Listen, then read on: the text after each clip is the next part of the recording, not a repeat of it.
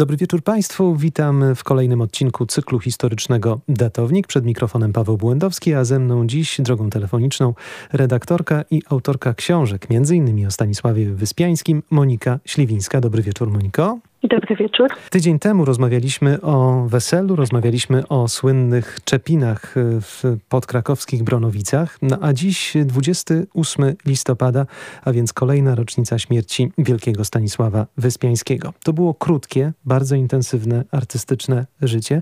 Ktoś kiedyś napisał o jego ojcu Franciszku, że sztuka była dla niego bardziej macochą niż matką. Kim lub czym była twoim zdaniem sztuka dla Stanisława Wyspiańskiego? Ja myślę, że dla Stanisława Wyspiańskiego to sztuka była powietrzem po prostu. On od początku do końca pozostał artystą. Nawet w tych ostatnich przejmujących chwilach, tutaj w tym, w tym okresie takiego publicznego konania, kiedy, kiedy już właściwie fizycznie nie był w stanie oddawać się sztuce, tak, nie był w stanie pracować, to, to nadal myślał w tych kategoriach artystycznych.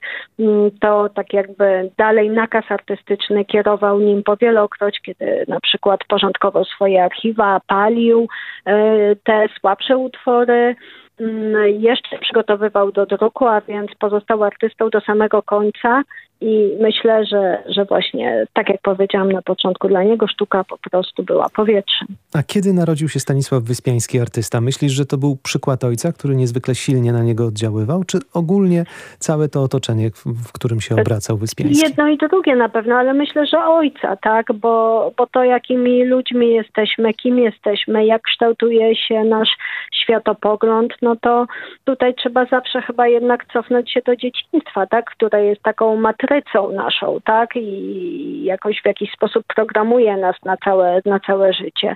On był synem rzeźbiarza, matka dość wcześnie umarła, więc zanim trafił pod opiekę swojej, swojej matki chrzestnej, wychowywał się sam z ojcem. Ojcu towarzyszył w pracy, a były to takie okoliczności bardzo szczególne, ponieważ pracownia rzeźbiacka Franciszka Wyspiańskiego mieściła się przy ulicy Kanoniczej u stóp Wawelu, u samych stóp Wawelu, więc on tutaj jako młody, wrażliwy chłopiec, a był bardzo wrażliwym dzieckiem, tę atmosferę, tę atmosferę taką historyczną chłonął na, na każdym kroku, tak? Towarzyszył ojcu tutaj, kiedy ojciec robił odlewy, odlewy posągów wawelskich, tak? Także tutaj z tym, z tą historią, z historią miejsca, tego szczególnego miejsca Kraków w tamtym czasie, przypomnijmy, był pod zaborami i, i był taką, taką świątynią polskości, powiedzielibyśmy, tak? Dla, dla pozostałych zaborów, tutaj dla Polaków, tak, także on tą atmosferą nasiągł i oddychał od, od najwcześniejszych lat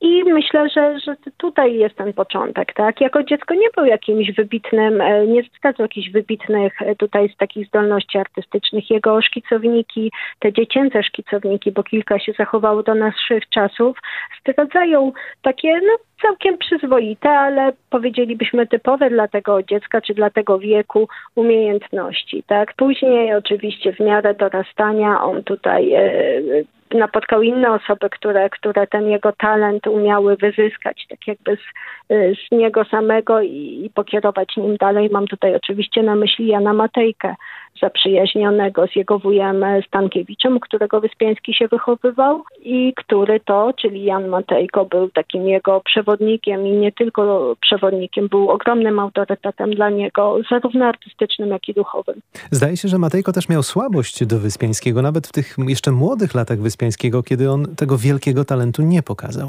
Tak, tak, jak najbardziej, ponieważ przyja- miał... Y- Może miałby słabość do wielu innych zdolnych uczniów, którzy przewinęli się przez szkołę ówczesnej, przez mury ówczesnej Szkoły Sztuk Pięknych. Niemniej Stanisława Wyspiańskiego spotykał właśnie w domu swoich przyjaciół. Mógł mu tego czasu poświęcić więcej. Stąd wynikła ta więź taka, która, która była dość mocna. Oczywiście te, te relacje się zmieniały z biegiem lat. Bardzo przypominały, jeśli tak dla mnie oczywiście, jak na to patrzę, takie relacje ojca z synem, tak, Jana Matejki Matejki i Stanisława Wyspiańskiego, bo na początku oczywiście jest ten taki zachwyt, jest, jest ta ogromna admiracja dla swojego opiekuna i nauczyciela. Relacja uczeń-mistrz, prawda? Na początku. Dokładnie, dokładnie. Później jest ten okres dojrzewania, czyli zaczyna się ta negacja i tak samo to przebiegało u Wyspiańskiego. Zbuntował się, porzucił Szkołę Sztuk Pięknych, wyjechał mimo sprzeciwu Jana Matejki do, do Paryża, bo Jan Matejko nie był przeciwny kształceniu się uczniów w Paryżu, ale uważał, że w przypadku Wyspiańskiego i Józefa Machofera, któremu wtedy towarzyszył, jest to stanowczo zbyt wcześnie, że powinni się lepiej wykształcić warsztatowo, technicznie w Krakowie, dopiero później uzupełniać te swoje studia za granicą. Niemniej oni wyjechali i tam właśnie zaczyna się ten proces kształtowania się Wyspiańskiego jako artysty. On tam tę dojrzałość artystyczną zdobył. Pisze zresztą w Paryża w jednym z listów: wszelkich wpływów się wyzbyłem. Ma między innymi na myśli Jana Matejkę, tak? No i na końcu oczywiście trzeci etap tej relacji, kiedy Wyspiański jako już dojrzały i świadomy siebie, tak, swoich umiejętności twórca, powraca do Jana Matejki, nawiązuje do niego w wielu dziełach, przypomnijmy chociażby ten słynny, taki bardzo dramatyczny i taki ogromne wrażenie wywierający witraż do katedry wawelskiej Kazimierz Wielki, tak, bardzo wzorowany na wizerunku Kazimierza Wielkiego namalowanego przez Jana Matejkę. Powraca do Jana Matejki też w dramacie Akropolis.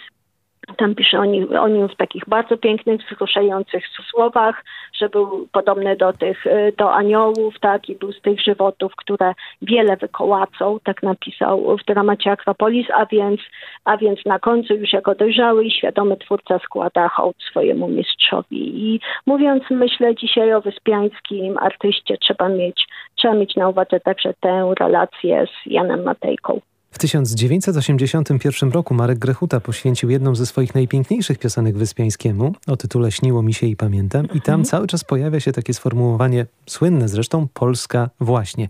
Ale warto wspomnieć, uh-huh. że Wyspiański kochał podróże po Europie i ten moment, kiedy znalazł się po raz pierwszy w Paryżu, później zwiedzał także Niemcy, no z całą pewnością zaważył na jego wrażliwości artystycznej. Jak najbardziej. Oczywiście nie byłoby tej podróży, gdyby nie postać innego, innego takiego jego autorytetu przez pewien czas i takiej silnej osobowości. To mam na myśli Tadeusza Stryjeńskiego, architekta, który nadzorował prace renowacyjne w Kościele Mariackim w, la, w latach dziewięćdziesiątych dziewiętnastego wieku. I to właśnie on zatrudniał Wyspiańskiego i on tak naprawdę odkładał mu te pieniądze na podróż i, i właściwie z jego inicjatywy Wyspiański się w tę podróż puścił, powiedzielibyśmy tak trochę kolokwialnie. To była długa, kilkumiesięczna podróż, bardzo ważna dla Wyspiańskiego, tak jak powiedziałeś, bo kiedy wrócił bodajże w marcu tysiąc osiemset dziewięćdziesiątego roku, to już wiedział, że długo w Krakowie nie zostanie i, i właściwie za kilka miesięcy z powrotem wyjechał, tak? Także tym razem już jako uczeń, jako student, żeby kształcić się, nie tylko zwiedzać, ale kształcić się i rozwijać swój talent. Tutaj musimy, Moniko, wspomnieć o przyjaźni z Józefem Mechoferem, przyjaźni również bardzo długiej, chociaż ona później przybrała taką formę, której chyba Mechofer się nie spodziewał, natomiast w Paryżu mhm. byli sobie bardzo bliscy, już pomijam fakt, że mieszkali razem, ale też tak. te wszystkie przeżycia artystyczne dzielili między sobą. Tak, to prawda i oni dzielili te przeżycia dużo wcześniej, bo obaj pracowali przy, przy renowacji, przy polichromiach Kościoła Mariackiego, obaj byli zatrudnieni przez Tadeusza Stryjeńskiego, więc to była także para przyjaciół. Krakowa pierwszy wyjechał Mechofer, tam znalazł stację, zaraz dołączył do niego Stanisław Wyspiański, więc przez pewien czas rzeczywiście byli zdani tylko sami na siebie, tak, i bardzo mocno korzystali z tej swojej obecności nawzajem, byli sobie potrzebni, byli dla siebie wsparciem, tak. Razem pracowali stamtąd z Paryża nad wspólnymi projektami do Pragi, do Krakowa dalej, zgłaszali się do konkursów, między innymi startowali w konkursie na kurtynę, na kurtynę do Teatru Miejskiego w Krakowie, którą który to konkurs zresztą przegrali i wydawałoby się, że te ich drogi będą, będą razem biegły jedną ścieżką. Niemniej oczywiście tutaj te osobowości twórcze obu artystów tak jakby dały o sobie znać i te różnice zarówno, zarówno tutaj w sposobie takim artystycznego przetwarzania rzeczywistości, ale i w temperamencie, tak? Stanisław Wyspiański miał inny, miał taki no, bardziej, bardziej gwałtowny temperament, byśmy powiedzieli w tamtym czasie. Był też człowiekiem, który nie za bardzo, nie za bardzo znosił sprzeciw, tak? Lubił, jak wszystko się układało po jego woli. On miał to szczęście, że, że od razu tak jakby dość szybko znalazł swoją drogę artystyczną. Wiedział, którą, którą ścieżką chce podążać, wiedział, czego, nad czym musi pracować, czego powinien się wyzbyć, żeby, żeby ta jego sztuka była indywidualna, a Józef Mohofer dość długo i tak jeszcze znacznie dłużej niż Wyspiański szukał tej swojej drogi. I to było między innymi przyczyną rozdźwięku między nimi, tak? Pojawiło się tutaj e, takie podejrzenia o to, że jeden drugiego naśladuje, tak? Aż, aż, aż doprowadziło to wszystko do rozłamu i to dość takiego, że, że już e, po powrocie do Krakowa w zasadzie nie łączyło ich e, nic prócz spraw zawodowych. Czy nie jest, Moniko, odrobinę tak, że Wyspiański nie mieścił się w tych troszeczkę jeszcze dziewiętnastowiecznych szufladkach artystycznych? Mówimy już o początku dwudziestego wieku, kiedy rozkwita jego talent, ale jednak mhm. on, on nie dało się go zamknąć w jeden nurt artystyczny, prawda? Robił bardzo różne rzeczy w bardzo różny sposób. Tak, dokładnie tak jak mówisz. Był za wczesny, za śmiały, tak, e, za szybki.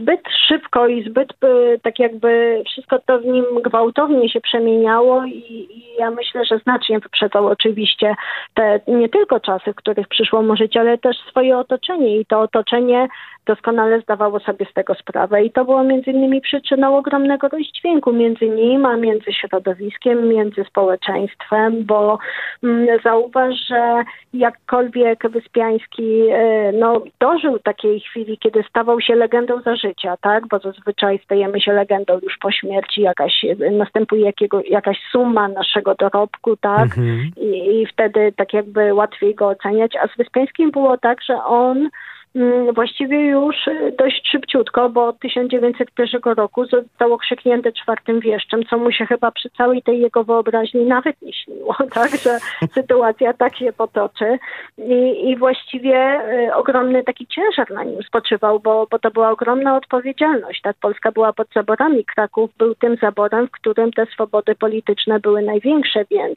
więc tutaj oczy pozostałych tych dwóch zaborów społeczeństwa zwracały się w stronę Krakowa z wielu powodów i Wyspiański ten ciężar na sobie oczywiście odczuwał, tak? Także wszystko to, im bardziej, im bardziej był taki otoczonym kultem, tym myślę bardziej ten rozdźwięk między nim a społeczeństwem się pogłębiał. Jaki element sztuki Wyspiańskiego, Moniko, twoim zdaniem nie doczekał się nigdy należytej uwagi rodaków i wtedy, kiedy Wyspiański żył i teraz wśród nas, o czym zapomnieliśmy, być może dlatego, że ta sztuka była zbyt nowatorska? No na pewno w tamtym czasie było to witrażownictwo, czyli to, co po latach, po śmierci, co tak jakby święci w jakiś sposób triumfy i co dzisiaj jest doceniane, jeśli idzie o sztukę Wyspiańskiego. Niemniej za jego życia ta część jego twórczości to była jakaś taka suma klęsk, tak? Naprawdę tutaj zawodowych, bo, bo poczynając tutaj od tego pierwszego konkursu, w którym Wyspiański wystartował i zresztą Józef Mohofer też, to był, to był witraż do katedry lwowskiej, który Wyspiański wykonywał samodzielnie, a drugi witraż wykonywał Józef Mohofer. Ostatecznie tutaj ta kapituła konkursowa odrzuciła ten witraż, tak? Także Wyspiański bardzo to przeżył ogromnie, także to było dla niego wielki zawód. Kilka lat później wystartował w kolejnym, już może nie konkursie, ale wziął udział w kolejnym zamówieniu, czyli witrażach do kościoła Franciszkanów. I proszę zauważyć, my dzisiaj ten słynny, ogromny, imponujący witraż Bóg Ojciec podziwiamy w Krakowie, tak, w kościele Franciszkanów. Niemniej ta współpraca była bardzo dramatyczna.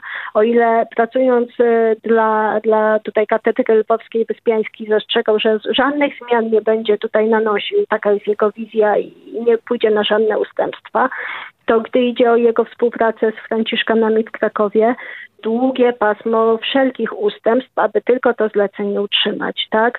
Doszło później do takiej sytuacji, która była takim ogromnym, można powiedzieć troszeczkę wstydem e, tutaj dla obu stron, znaczy powodem do wielkiego rozgoryczenia Wyspiańskiego, niemniej takiego niezbyt eleganckiego zachowania ze strony zleceniodawcy, bo chodziło o witraż błogosławionej Salomei i tutaj Franciszka nam się ten witraż nie spodobał, dlatego e, poprosili innego artystę, żeby tutaj zrobił ten sam wizerunek e, błogosławionej i, i wydarzyła się rzecz taka, że właściwie w oknie pojawił się taki witraż łączony, ponieważ ornamenty były Wyspiańskiego, a sam wizerunek świętej był autorstwa innego artysty, także i, i zadziało się to bez wiedzy Wyspiańskiego, to był też ogromny tak jakby dramat dla niego, tak, to była taka relacja, zapisała się właśnie Lucjana Otydla, jego przyjaciela, że idąc koło tego kościoła Wyspiański chciał po prostu wybić kamieniem, tak, ten witraż, bo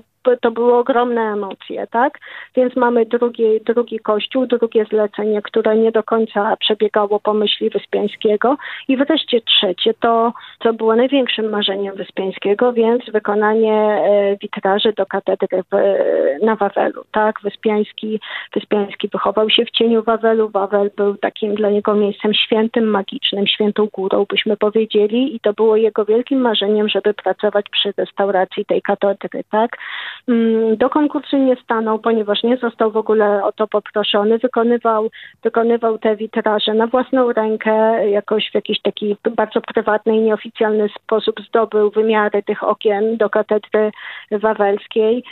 Wykonał te witraże, to przypomnijmy słynny witraż Kazimierz Wielki, ale było tych witraży kilka, nie skończył ich, one także przepadły, nie zostały, nie zostały w ogóle przyjęte, tak? Także ogromne zawody, ogromny dramat artysty, piękne dzieła, świetne dzieła, które dzisiaj święcą triumfy w tych właśnie oknach, tak? Te krzywdy, powiedzielibyśmy, zostały Wyspiańskiemu i w jakiś sposób zrekompensowane, niemniej stało się to albo po jego śmierci, albo już pod koniec życia, więc, więc to jest chyba taki, taki duży zawód, duże rozczarowanie, gdy idzie o pracę Wyspiańskiego i o to niedocenienie. O życiu prywatnym Wyspiańskiego, Moniko, rozmawialiśmy już sporo w poprzednim odcinku Datownika. Mówiliśmy między innymi o jego żonie Teodorze, ale mhm. muszę zadać jedno pytanie. Co zabiło Wyspiańskiego, czy raczej co powoli zabijało Wyspiańskiego? Czy to była i gruźlica, i choroba weneryczna, które oczywiście w tamtych czasach były na porządku dziennym? Wyspiański nie chorował na gruźlicę. Wyspiański chorował na chorobę weneryczną. Przez rzeczywiście przez pewien czas sądzono, że to gruźlica. Się, mhm. Tak, ponieważ,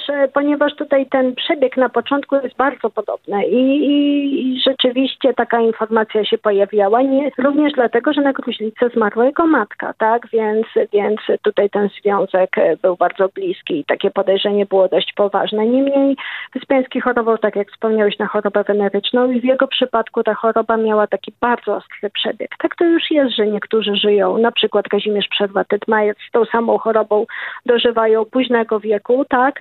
A, a tutaj w przypadku Wyspiańskiego ta choroba właściwie po dziesięciu latach go zabiła, tak? I to jest jeden wątek.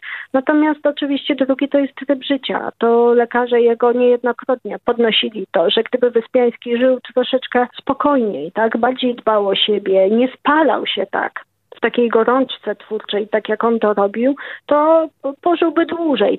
Moim gościem w Datowniku była Monika Śliwińska. Moniko, pięknie dziękuję za te rozmowy o Wyspiańskim. Państwu bardzo gorąco polecam książkę Dopóki starczy życia, czyli biografię autorstwa Moniki, biografię Stanisława Wyspiańskiego, a także świeżo wydaną książkę Panny z Wesela. Dziękuję, Moniko. Ja również bardzo dziękuję.